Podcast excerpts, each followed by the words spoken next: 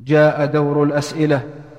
السؤال الأول سماحة الشيخ بالنسبة لصلاة الاستخارة هل صلاة الاستخارة تكون عند التردد بين أمرين أم عند العزم على أمر واحد؟ صلاة الاستخارة تكون عند الاشتباه إذا عزم على أمر أو تردد بين أمرين أو أمور.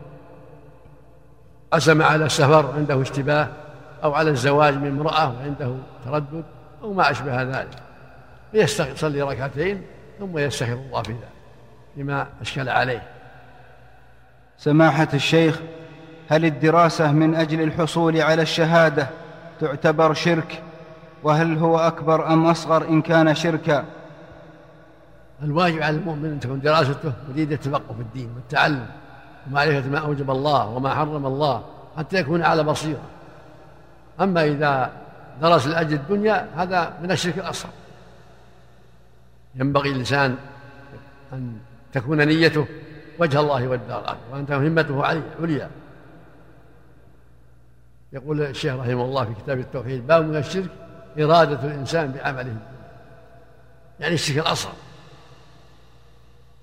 فالواجب على المؤمن أن تكون همته عالية وأن يقصد بالدراسة وجه الله والدار الآخرة.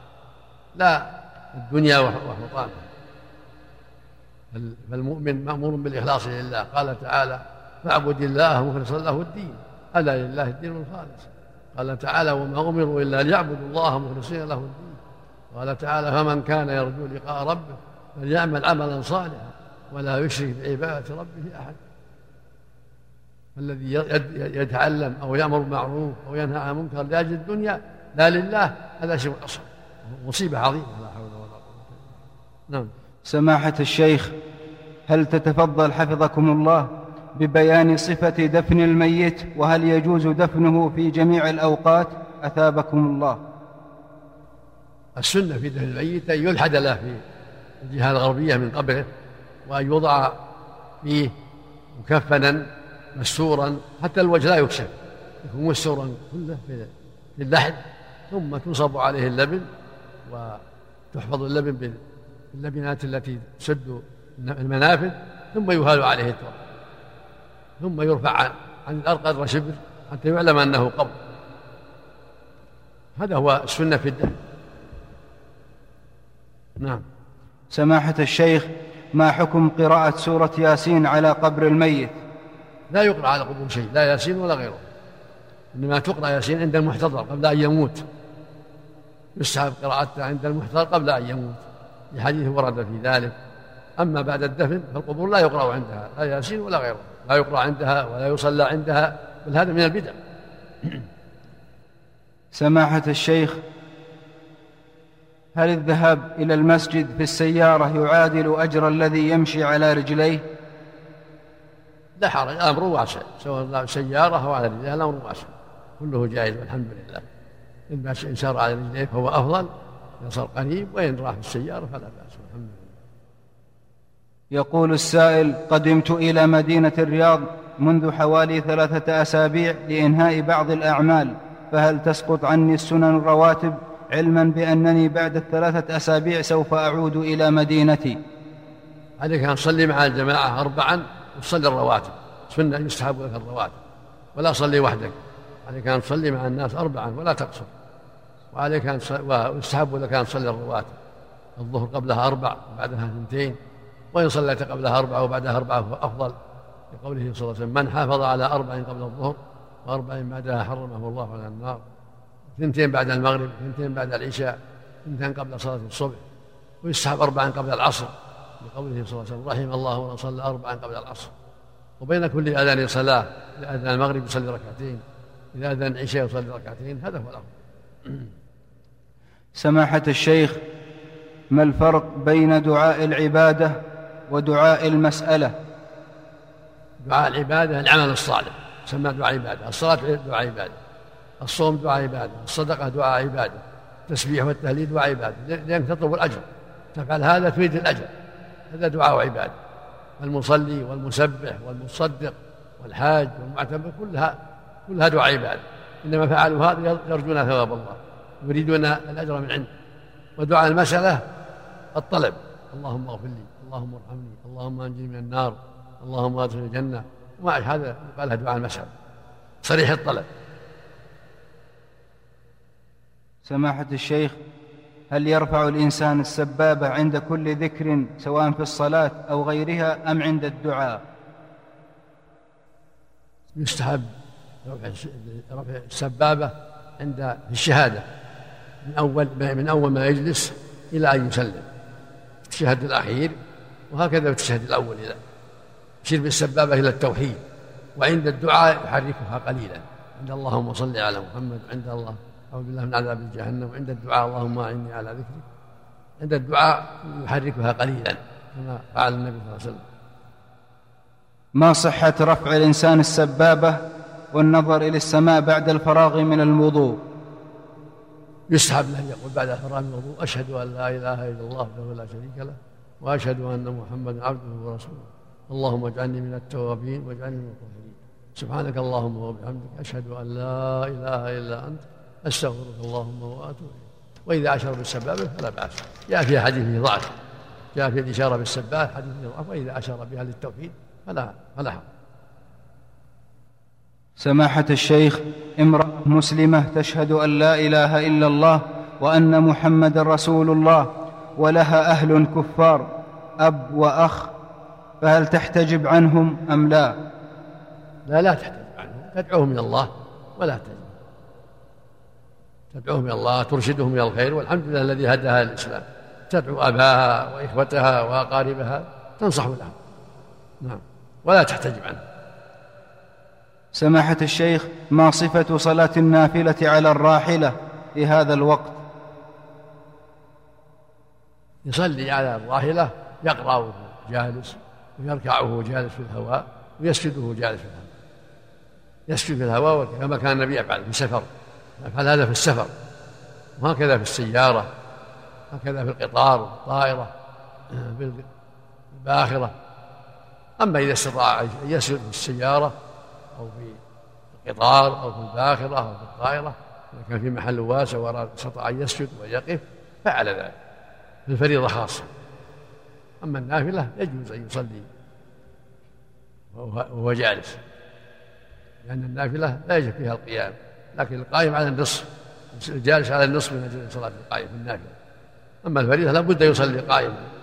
فإذا دعت الحاجة إلى الصلاة في الطائرة جاء الوقت وهو في الطائرة أو في الباخرة أو في السيارة أو جاء الوقت فإنه يصلي على حسب حاله لكن في السيارة يستطيع يوقف السيارة ويصلي على الأرض كالدابة.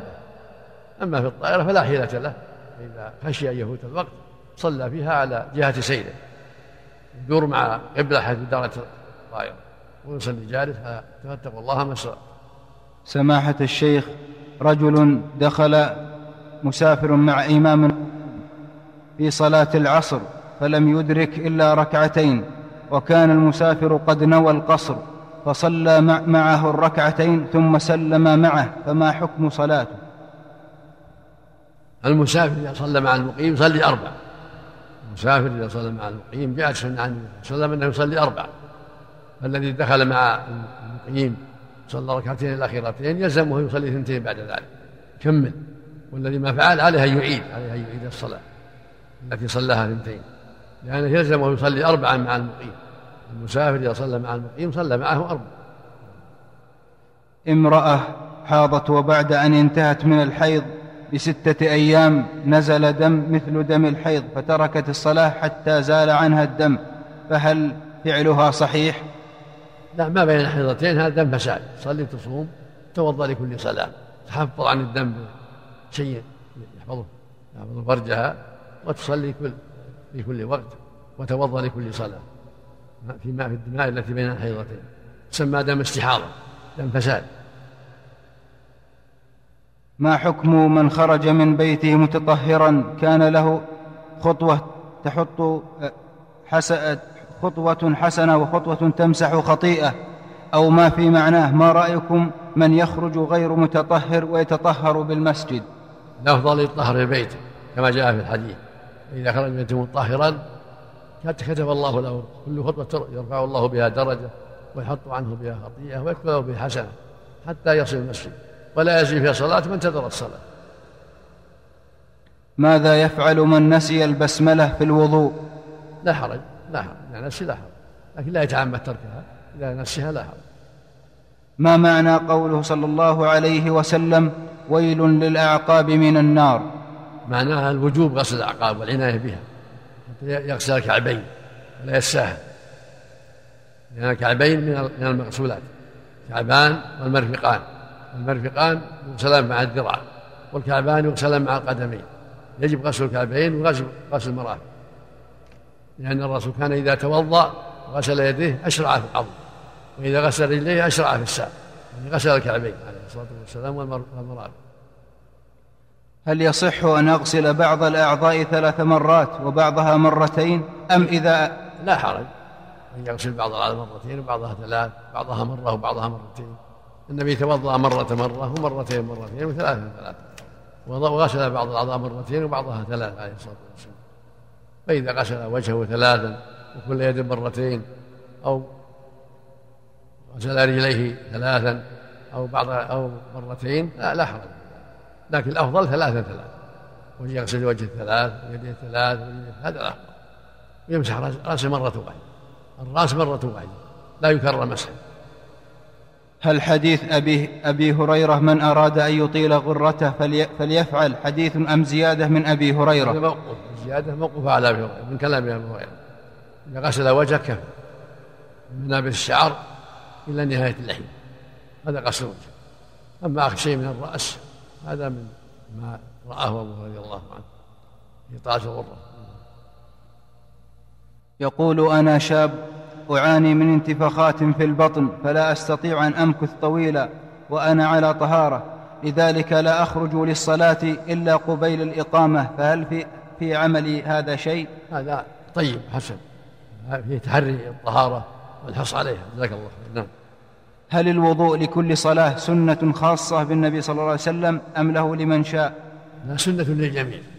توضأ الظهر والوضوء والعصر والوضوء ولو كان طاهر أفضل. وإن صلى بطهارته الأولى توضأ العصر وصلى بها المغرب توضأ بالمغرب وصلى بها العشاء لا بأس لا حرج والحمد لله النبي صلى الله عليه وسلم يوم الفتح صلى عدة صلوات بوضوء واحد. يبين للناس أنه لا حرج.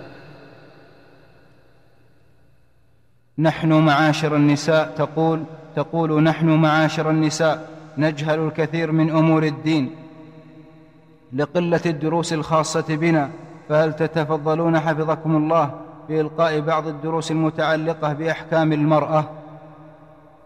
نوصيكم بسماع إذاعة القرآن. نوصيكن بإذاعة القرآن ففيها بيان ما يتعلق بالمرأة والرجل جميعا. نور على الدرب أسئلة كثيرة. ونصائح كثيرة ومواعظ كثيرة في إذاعة القرآن. وفيها نور على الدرب جماعة من المشايخ عن أسئلة الناس الساعة التاسعة والنصف من كل ليلة. قد قد يذاع ذلك في العصر أيضا قرب المغرب. فسماع إذاعة القرآن فيها الخير العظيم والفوائد الكثيرة. فنوصي جميع الرجال والنساء بسماع إذاعة القرآن. بعض النساء تقص شعرها من الأمام قصة خفيفة. ولكنها مائلة إلى أحد الجانبين فما حكم وما حكم فرقة الشعر المائلة؟ نوصي الجميع بعدم القص. بل تكرم رأسها وتوفره لأنه من جمالها. لا تقص لا مقدم ولا مؤخر. والفرق قد تكون في الوسط إذا لم. أما إذا كان طويل جدا وعليها مشقة في أطرافه الطويلة لا بأس أن تأخذ بعض أطرافه إذا كان طول كما ورد عن زوجات النبي أنهن أخذن ما طال من بعد وفاته صلى الله عليه وسلم. إذا كان فيه طول ومشقة أما أخذ من مقدمة أو مؤخرة أو التشبه بالرجال كل هذا لا يصح لا يصح ما هو قول العلماء المحققين في حديث إن كان الشؤم ففي, ففي ثلاث؟ وهل هناك تعارض مع ما يروى أنه قال لأهل بيت ذروها فإنها ذميمة النبي عليه السلام قال الشؤم في ثلاث. في الدابة والمرأة والمنزل. قد يقع الشؤم في المنزل قد يقع في المرأة قد يكون في الدابة. فإذا رأى أن البيت غير مناسب أو الدابة غير مناسبة والمرأة غير مناسبة فلا بأس أن يطلقها. يتبين هذا من حال الدابة ومن حال المنزل ومن حال المرأة. جزم النبي قال الشم في ثلاثة. ما الحكم في, في العام من الرافضة؟ تبع ربعهم العامة تبع رؤساء تبع قادتهم نسأل الله العافية. مثل مثل عامة اليهود وعامة النصارى تبع قادتهم نسأل الله العافية. يقول سماحة الشيخ في كل بلد من بلدان المسلمين يوجد مفتيا رسميا. السؤال متى تكون فتوى المفتي الرسمي ملزمة للناس؟ لا تجوز مخالفتها. أفتونا أثابكم الله. فتوى الفتوى الرسمية وغيره غير ملزمة. الملزم قال الله قال الرسول. فإذا أفتى المفتي أو العالم بما يخالف الشر لا لا يعمل فتوى. المعول على قال الله قال الرسول قال الكتاب والسنة. أما فتوى الناس فقد تخطئ وقد تصيب سواء كان مفتيا رسميا أو غيره سواء كان مدرسا أو غير مدرس. تعرض الفتاوى على الكتاب والسنة فمن وافقه ما قبل وما خالفه ما رد على قائله كائنا من كان. فضيلة الشيخ نشهد نشهد الله أننا نحبكم فيه. سؤالي يا شيخ لقد ظهر في الآونة الأخيرة كثير من الأناشيد الإسلامية الشبيهة بالغنى التي جعلها كثير من الناس عوض عن القرآن. فما قولكم في ذلك؟ المحبة في الله من أفضل القربات. ونقول أحبك الله لا يهتال والنبي عليه السلام يقول سبعة يظلهم الله في ظله يوم لا ظل إلا ظله.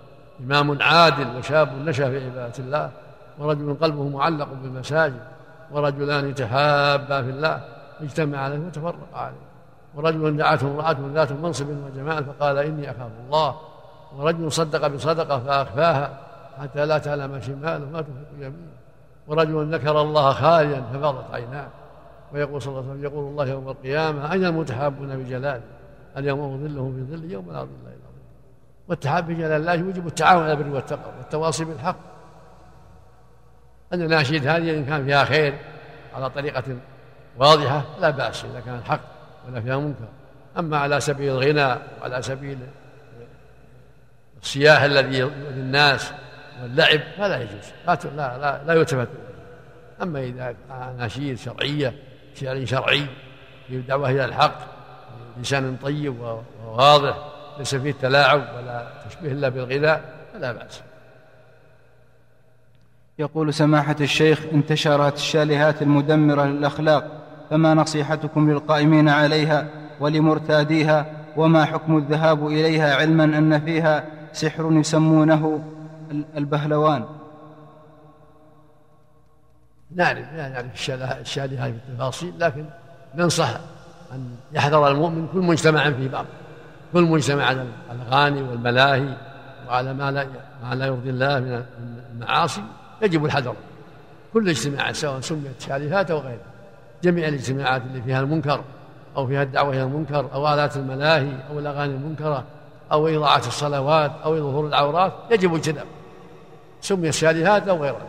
نسأل الله. يقول ما الواجب على الوالد في عطيته وهبته لأولاده؟ إذا كان فيهم ذكور وإناث هل يجب أن يعطي البنت نصف ما يعطي الولد؟ الواجب التعديل واجب العدل. ان الله يقول لأن الرسول يقول اتقوا الله واعدلوا بين أولادكم. فلا بد يسوي بينهم. للذكر مثل حظ الاثنين مثل الاثم فإذا أعطى الرجل ألف يعطي المرأة خمسمائة. لا بد من التعديل بينهم. إلا إذا كانوا مرشدين وسمحوا لواحد يعطى زيادة وهم مرشدون وسمحوا عن عن طيب نفس فلا بأس. أما إذا كانوا غير مرشدين لا لا بد من التعديل. يسوي بينهم ولا يعطي هذا ويدع هذا. الرجل والمرأة الرجل المرأة لها نصف نصف الرجل وإن كانت متزوجة لابد يسوي بينها وبين إخوتها ولا يظلم يعدل بين الجميع. الرسول يقول اتقوا الله واعدلوا بين أولادكم. وهل إذا اشترى سيارة أو أرضا أن يفعل مثله مع بقية إخوانه؟ سيارة ولا غيره؟ إلا إذا كان باسمه عالية ينبه المدرسة وهي باسم الوالد هي بعطية. لكن يذهب المدرسة ويرجع باسم الوالد لا بأس. أما عطية لا لا يعطي عطية دون إخوان سماحة الشيخ هل ورد حديث صحيح يدل على أن الاستنشاق والمضمضة بالاتصال أصح من الفصل بينهما؟ نعم. جاءت الحديث بذلك المضمضة يستنشق بغرفة واحدة. إذا تيسر ذلك. نعم. رجل صلى بجماعة من المسلمين ولكن بقراءة الفاتحة تعدى آية فلم يرد عليه أحد هل صلاته صحيحة؟ لا يجب عليه أن يأتي بركعة بدل الركعه التي أسقط منها الآية. يأتي بركعة أخرى بدل الركعه إذا فاتت الركعة ولم يرد عليه تذكر يأتي بركعة أخرى. إن كان مغرب رابعة إن كان ظهر خامسة. كان فجر ثالثه لأن قراءه الفاتحه ركن في الصلاة لا بد من ذلك. ما حكم الصلاة؟ ويسجد للسهو أيضا نعم. ما حكم الصلاة على النبي صلى الله عليه وسلم في التشهد الأول؟ مستحب إذا صلى أفضل التشهد الأول.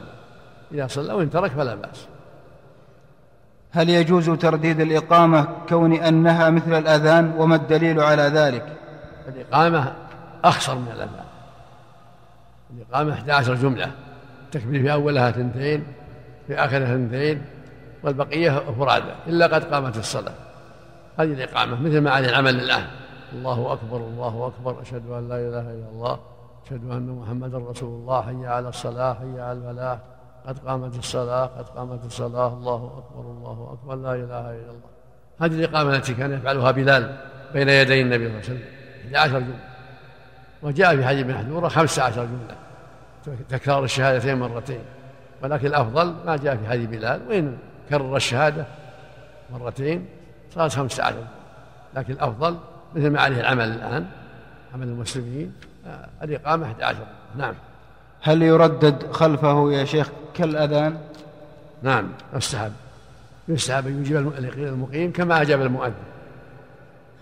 ما الحكم يا شيخ في بطاقات التخفيض التي تصدرها بعض المحلات لجذب الناس إليهم هذه محل نظر لأنها دعاية إلى أي يعاملهم الناس ويترك الآخرين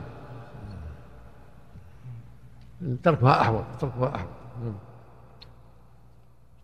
تقول في منزلنا عمال غير مسلمين وهم يعملون في نهار رمضان وعند موعد الغداء أقوم وأعطيهم من الطعام في وقت الغداء ونحن صيام وهم يأكلون ونحن لا نأكل فما الحكم في ذلك؟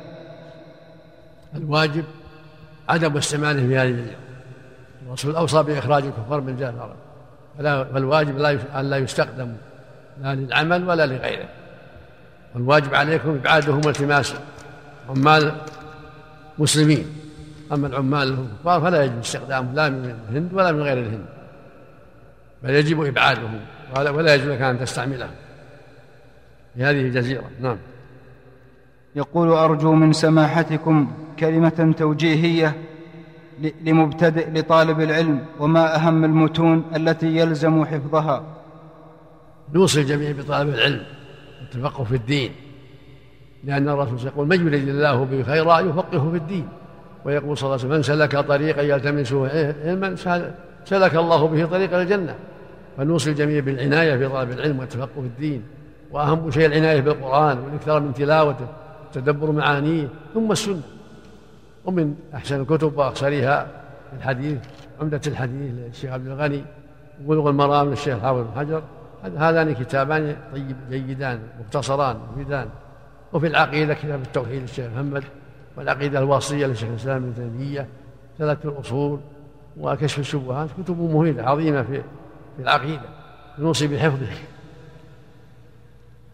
كذلك الأربع النووية تتمة لابن رجب في الحديث جوامع الكلم خمسون حديثا جيدا نوصي بحفظها أيضا. سماحة الشيخ إذا دخل الرجل الطائرة قبل دخول الوقت وأثناء ما هو في الطائرة دخل وقت الصلاة.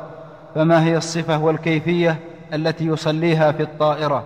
مثل ما تقدم إذا أمكن الصبر حتى تنزل تنزل الوقت يصبر حتى يصلي الفريضة على هيئتها الشرعية. أما إذا لم يتيسر ذلك صلي على حسب حاله فاتقوا الله ما شاء. يصلي إلى القبلة ويدور مع الطائرة بالفريضه أما النافلة فيصلي على حسب حاله يصلي على جهة سيره في الطائرة. في النافله أما الفريضة لابد يدور مع القبلة. يصلي إلى القبلة ويدور مع الطائرة. ويركع ويسجد في الهواء ويكون سجوده اخفض من الركوع سماحة الشيخ ما نصيحتكم للذين لا يحضرون صلاة الفجر مع الجماعة؟ الواجب على المؤمن وعلى المؤمنة الحرص على أداء الصلاة في وقتها وعدم التشبه بالمنافقين. المنافق هذه حاله. أتقل الصلاة المهم صلاة العشاء وصلاة الفجر. الواجب الحذر من التشبه بهم وأن يقوم بصلاة الفجر مع المسلمين وعلى أهله أن يوقظوه حتى يصلي مع المسلمين. ولا يجوز له التساهل بهذا. والمرأة كذلك. أن يصلي في الوقت. كل هذا واجب من أهم المهمات والواجب الحذر من مشابهة المنافقين. والذي تعمد ترك الصلاة حتى يصلي الضحى هذا كافر نعوذ بالله. إذا تعمد تركه. يقول النبي صلى الله عليه وسلم العهد الذي بيننا وبينهم الصلاة فمن تركها فقد كفر. ويقول صلى الله عليه وسلم بين الرجل وبين الكفر والشرك ترك الصلاة. الواجب الحذر من ذلك الواجب أن يوقظ الواجب ركد الساعة على الوقت حتى يصلي مع المسلمين حتى يصلي الصلاة في وقتها. والمرأة كذلك يجب عليها أن تحرص حتى تصلي الصلاة في وقتها الفجر وغير الفجر. نسأل الله لجميع الهداية والعافية. سماحة الشيخ هل يلحق الميت شيء عندما يموت ولا توزع تركته بعده علما بأن الميت قد توفي منذ فترة ولم توزع تركته على ورثته حتى الآن؟ لا ما عليه شيء. لما وزعها لا يلحقه شيء. لكن إذا كان أهدين يجب عليهم البدار بقضاء الدين. لقول النبي صلى الله عليه وسلم نفس معلقة بينه حتى يقضى عنه. الواجب عليهم إذا كان الدين أن يبادروا بقضاء الدين. أما إذا كان ما عليه دين المال ماله. متى شاءوا وزعوا. سماحة الشيخ اختلفت آراء العلماء في حكم زكاة الحلي المستعمل وغير المستعمل. فما رأي سماحتكم في هذه المسألة؟ أفتونا مأجورين. الراجح أن فيها الزكاة الحلي مطلق. مستعمل أو مستعمل الواجب فيها الزكاة إذا حال عليها الحول بلغت النصاب. لأن الرسول صلى الله عليه وسلم أمر المرأة التي لها الحلي أن تزكي. فدل ذلك قالت له أم سلمة لما عرضت حليها قال إذا بلغ ما بلغ يزكيها فزكي فليس بكنز وقال المرأة اللي عليها سورة ما تزكيها أيسرك أن يسورك الله أن يسورك الله بهما سورين من نار؟ فالواجب على من عندها حلي تلبس أو ما تلبس أن تزكيها إذا حال عليها الحول وبلغت النصاب. سماحة الشيخ هذه سائلة تقول سماحة الوالد الشيخ عبد العزيز بن عبد الله بن باز سلمه الله. السلام عليكم ورحمة الله وبركاته. وبعد فلا يخفى على سماحتكم ما تتعرض له النساء من محاولات لصرفهن عن طاعة ربهن وانشغالهن بما لا ينفع لا في الدنيا ولا في الآخرة ولكثرة دعاة الباطل في هذا الزمان ولوجود عدد لا بأس به من الداعيات الفاضلات وطالبات العلم في هذه البلاد المباركة. فهل من كلمة تشجيعية تستنهض همامهن للدعوة إلى الله في المدارس وغيرها؟ وهل من كلمة لمكاتب الدعوة لترتيب دروس تلقيها طالبات العلم والداعيات المعروفات الموثوقات سواء في رمضان أو غيره؟ نعم نوصي جميع المدرسات والداعية إلى الله أن يبذلن الوسع في توجيه النساء وإرشاد النساء في المدارس وغيرها كالرجال الواجب التواصي بالحق والتعاون على البر والتقوى فنوصي جميع من لديهن علم بالدعوة إلى الله بين النساء في المدارس وغيرها لأن الله جل وعلا أوجب على الجميع التعاون على البر والتقوى. قال وتعاونوا على البر والتقوى. قال تعالى والمؤمنون والمؤمنات بعضهم أولياء بعض يأمر بالمعروف وينهون عن المنكر. الوصية لجميع النساء طالبات العلم والمدرسات الوصية للجميع أن يتقوا الله وأن يجتهدن في تعليم غيرهن وإرشاد غيرهن ووضع غيرهن كما يجب على الرجال. طريق واحد لابد من التعاون والتواصي بالحق والنصيحة لله ولعباده والدعوة إلى الله في كل مكان في المدرسة وفي المسجد وفي كل مكان وفي أي, وفي أي اجتماع. نسأل الله للجميع التوفيق والهداية. فضيلة الشيخ السلام عليكم ورحمة الله وبركاته. أنا امرأة متزوجة ولي سبعة أبناء ووالدهم لا يصرف عليهم ولي ولد وبنت معاقين وأنا لا أستطيع الصرف عليهم بل أقدم لأهل الخير بل أقدم بل أقدم لأهل الخير ظروف هذين المعاقين فيتصدقون عليها وأنا أصرف على هذين المعاقين وعلى إخوتهما من هذه الصدقة. فهل علي شيء في هذا؟ علما بأنني أرى في المنام أن في حلقي أشياء أحاول بلعها ولا أستطيع. وكذلك أشم رائحة كريهة أفتونا مأجورين. الواجب على والديهم أن ينفق عليهم. الواجب على والد أن ينفق عليهم. ولكن أن ترفع الأمر إلى المحكمة حتى يلزم بالنفقة على أولاده. وما كان للمعاقين يحفظ لهما. ينفق عليهما منه ويحفظ لهما. وإذا لدعت الحاجة إلى الإنفاق منها على أولاد على إخوتهما وعليك فلا بأس. لأن النفقة تجب على القريب لقريبه إذا دعت الحاجة إلى ذلك وهو قادر. فإذا احتجت إلى ما ينفق ما يصدق عليهما أنت وأولادك في وما في مسموحة لكم لكن لك النفقة من ذلك. أما إذا استغنيت عن ذلك فاجمعي له ما صرف له. أما مع الحاجة فلا منع أن تستعملي ما أنفق به عليهما عليك وعلى أولادك عند الحاجة. الله الله جل وعلا يقول وتعاونوا على البر والتقوى. فالنفقة من زيد على إخوته وعلى أمه أمر واجب مع القدرة فالمعاقان إذا كان لهما مال تيسر لهما مال وإخوتهما في حاجة وأنت في حاجة كلوا جميعا.